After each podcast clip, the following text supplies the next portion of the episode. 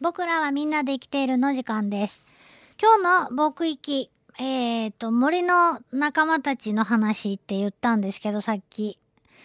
えー、誰が出てくると思うかな？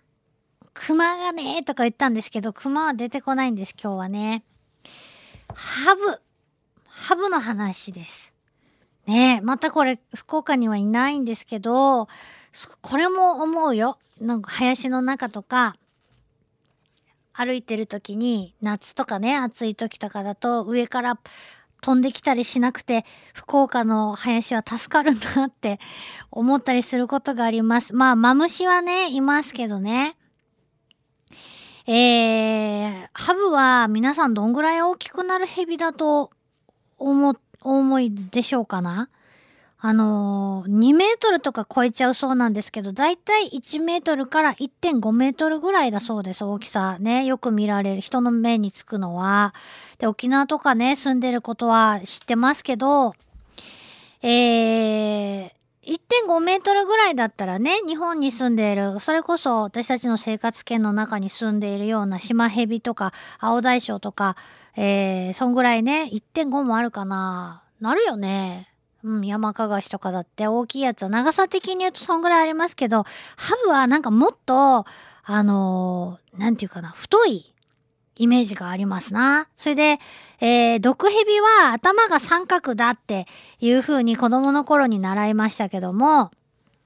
100%そうじゃないけど、今言った山かがしなんかは頭の形はそんなに三角じゃないですけど、やっぱ毒を持ってますよね。でもあの、ものすごいエラが張ったような三角頭のやつは大概やっぱ本当に毒蛇で、で、えー、なんでそんな三角になるのかなって言ったら、その三角、あの、顎のところにやっぱり毒腺が発達しているので、その分ね、えー、顎が張ったようなね、えー、形になるんですね。頭部が、頭がね。で、えー、蛇はちゃんと交尾をします。春先に交尾をして、えー、7月頃にね、卵を産むそうなんですね。ハブね。で、卵はね、すごい1個、どれぐらいの重さかなっていうと 30g ぐらいあるそうなので、なかなか重たいなと思うんですけど、どうかな。えー、鶏の卵よりかはちょっとね、ちょっと軽いかなぐらいですけど、なかなかの重さです。で、楕円形の卵を、えー、2個から15個産むっていうことなんで、これはお母さんの栄養状態にもかなり左右されるんじゃないかなと思いますね。で、お母さんヘビはヘビですからやっぱり細長いですよね、体型が。なので卵の形もやっぱり細長い卵だそうです。で、あの、殻がすごく薄いそうで、爬虫類の卵は、あの、殻がなんか柔らかい。卵の、あ、違う、鳥の卵みたいに硬い殻じゃなくて、こう、膜っぽいね、えー、卵の殻をなんか、テレビとかで見たことありますけど、えー、そういうわけで、あの部屋の中とかに置いとくとすぐ干からびちゃうんだそうです。で、卵が、その、野外でもね、えー、ハブの卵ってそんなに簡単に見つかるものじゃないそうなので、お母さんはもう絶対安全な場所を探して産んでるんだろうなと思います。で、先日ですね、あの、マムシの話をした時に、マムシの子供は卵の殻から帰ってきた時点で、要するに毒蛇の子供は生まれてきた時点で毒を持っとるんだろうかっていう話をちょっとちらっとしたんですけど、ハブに関して言うと、もう卵から帰った時点で子供のハブはちゃんと毒を持ってるということなんで、他の毒蛇でももしかしたらね、えー、同じなのかなと思いました。すごいね。まあ、と言って、うん、そう、後で触れますけど、すごいよね。で、子供のハブは大体どんぐらいなのかなと思ったら、もう大体生まれてきた時にすでに40センチぐらいなっとるそうなんですよ。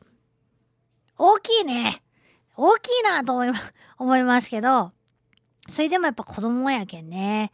ええー、まあ、み、あの、大人のミニチュアな感じなんで、それはなかなかの魅力的な感じやろうなとは思いますけどね。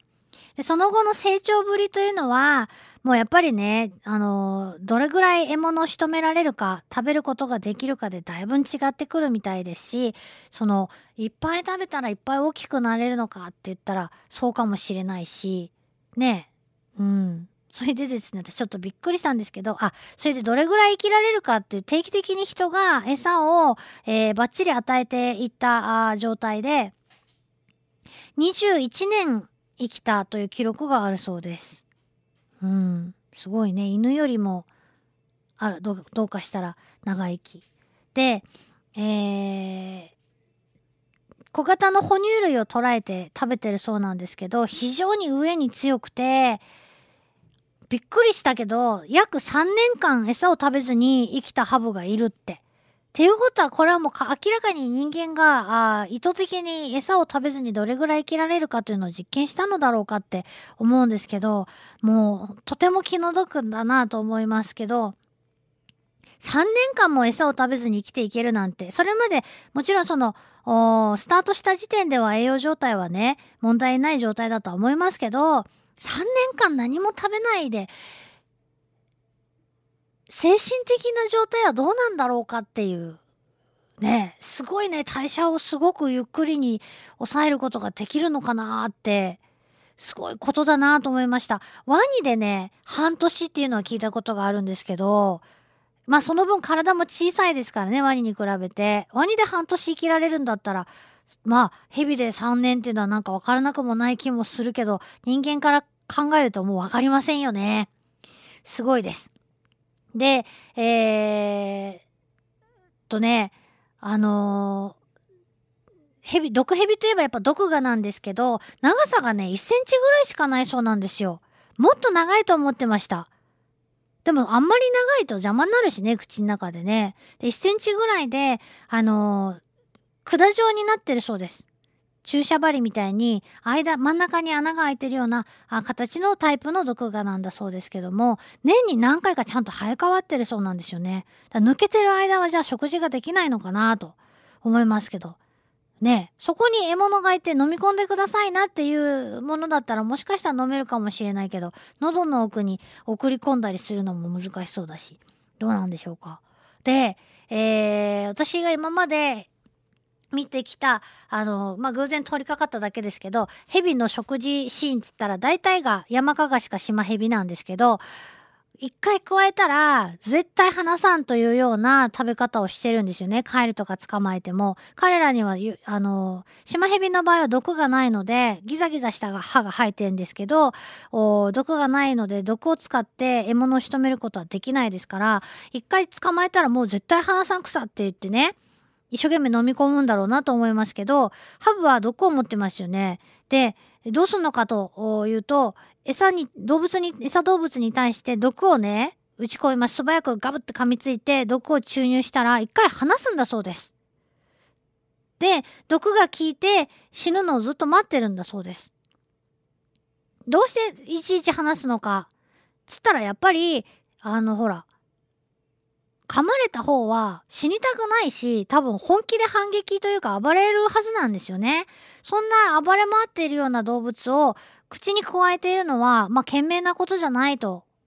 思いますし、実際その、えー、シマヘビに対してのアマガエルサイズとかでは済まない大きさのものを食べているので、あの、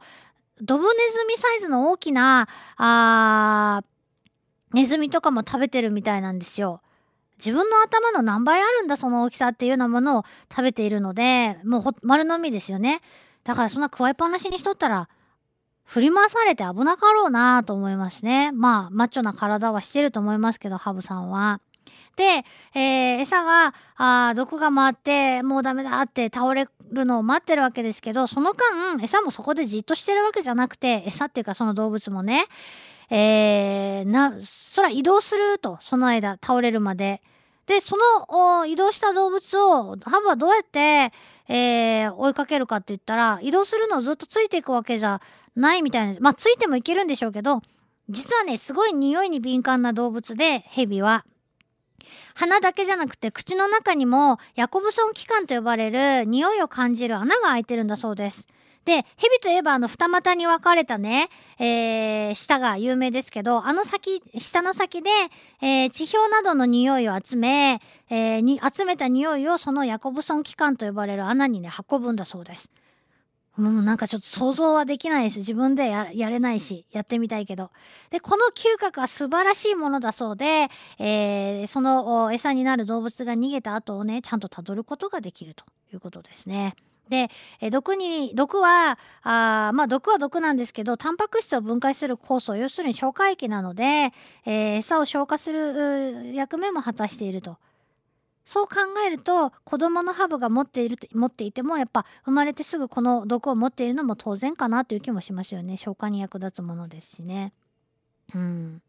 でねなんとですよ骨まで消化できるってすごいね。えー、ハブの糞の大部分はもう毛の塊なんですってその哺乳類の。すごいね。骨が消化できて毛が消化できんってなんか不思議な気がしますけどね。うん、まあ自然界でも一番最後までその動物が亡くなった時にね一番最後まで残るのは毛だっていうふうに言われたりもしますけどね、えー、そんなわけなんだそうですよ。はいでハブは一体何が苦手なのかなって基本的に人間以外にハブの天敵はいないんだそうです。まあ、子供は別として大人のねハブの天敵はいないんだそうです。